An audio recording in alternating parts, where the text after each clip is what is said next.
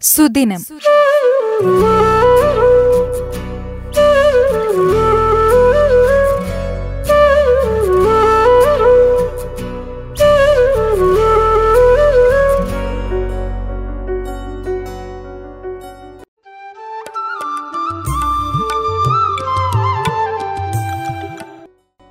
എനിക്ക് രക്തം തരൂ. ഞാൻ നിങ്ങൾക്ക് സ്വാതന്ത്ര്യം തരാം എന്ന് സ്വാതന്ത്ര്യദാഹികളായ ഭാരതീയരോട് പ്രഖ്യാപിച്ച നേതാജി സുഭാഷ് ചന്ദ്രബോസിന്റെ നൂറ്റി ഇരുപത്തിമൂന്നാമത്തെ ജന്മവാർഷിക ദിനമാണ് ഇന്ന്. ഇന്ത്യൻ നാഷണൽ ആർമി സ്ഥാപകനും സായുധ സ്വാതന്ത്ര്യ സമരത്തിൽ വിശ്വസിച്ചയാളുമായ നേതാജി തുടർച്ചയായി രണ്ടു തവണ ഇന്ത്യൻ നാഷണൽ കോൺഗ്രസിന്റെ പ്രസിഡന്റായിരുന്നു.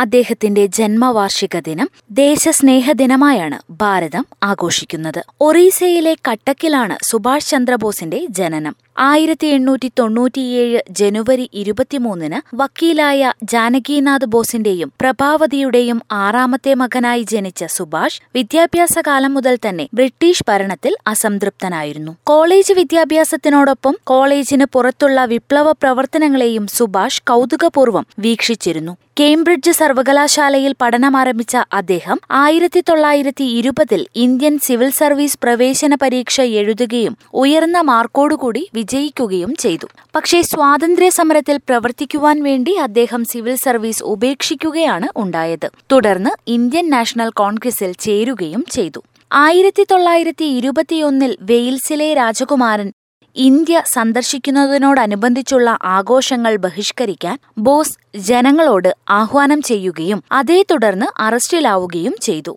ഓൾ ഇന്ത്യ ഫോർവേഡ് ബ്ലോക്ക് എന്ന പേരിൽ ഒരു രാഷ്ട്രീയ പാർട്ടി അദ്ദേഹം രൂപവൽക്കരിച്ചു. രണ്ടാം ലോകമഹായുദ്ധം പൊട്ടിപ്പുറപ്പെട്ട സമയത്ത് അദ്ദേഹം ജർമ്മനിയിലെത്തുകയും അച്ചുതണ്ട് ശക്തികളുടെ സഹായത്തോടെ ഇന്ത്യയിലെ ബ്രിട്ടീഷ് ഭരണകൂടത്തിനെതിരെ യുദ്ധം ചെയ്യുകയും ചെയ്തു. ആയിരത്തി തൊള്ളായിരത്തി നാൽപ്പത്തി മൂന്നിൽ റാഷ് ബിഹാരി ബോസിൽ നിന്ന് ഇന്ത്യൻ ഇൻഡിപെൻഡൻസ് ലീഗിന്റെ നേതൃത്വം ഏറ്റെടുത്ത സുഭാഷ് ജൂലൈ അഞ്ചിന് ആസാദ് ഹിന്ദ് ഫൗജ് അഥവാ ഇന്ത്യൻ നാഷണൽ ആർമി രൂപവൽക്കരിച്ചു.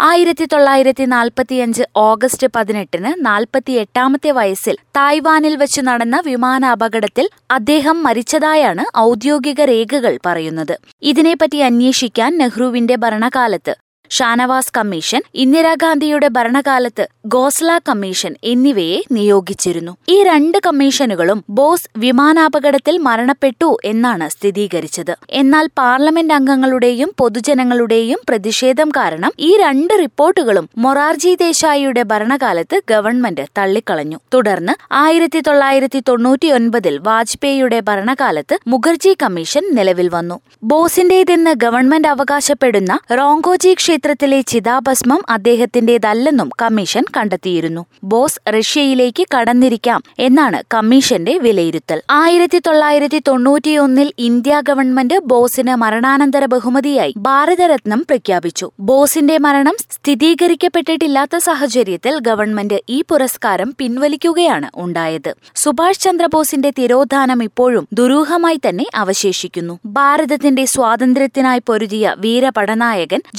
ജനഹൃദയങ്ങളെ കിടിലം കൊള്ളിച്ച വിപ്ലവകാരി ബ്രിട്ടീഷ് ഭരണത്തെ ഭാരതമണ്ണിൽ നിന്നും തുരത്താൻ പടപൊരുതിയ ധീരദേശാഭിമാനി. എന്നിങ്ങനെയൊക്കെ ഈ ദിനത്തിൽ അദ്ദേഹത്തെ നമുക്കോർക്കാം. ദേശസ്നേഹത്തിന് ഉത്തമോദാഹരണമായതിനാലാണ് നേതാജിയുടെ ജന്മദിനം ദേശസ്നേഹ ദിനമായി വിവിധ പരിപാടികളോടെ ആചരിക്കുന്നത്. അദ്ദേഹം ഉയർത്തിപ്പിടിച്ച മൂല്യങ്ങൾക്കും നമുക്ക് നൽകിയ നേട്ടങ്ങൾക്കും കളങ്കമേൽപ്പിക്കാതെ കാത്തുസൂക്ഷിക്കേണ്ടത് നമ്മുടെ കടമയാണ്.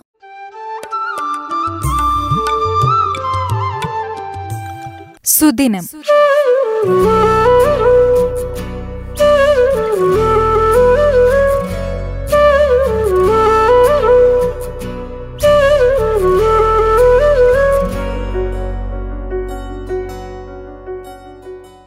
നിർവഹണം പ്രജിഷ രാജേഷ്.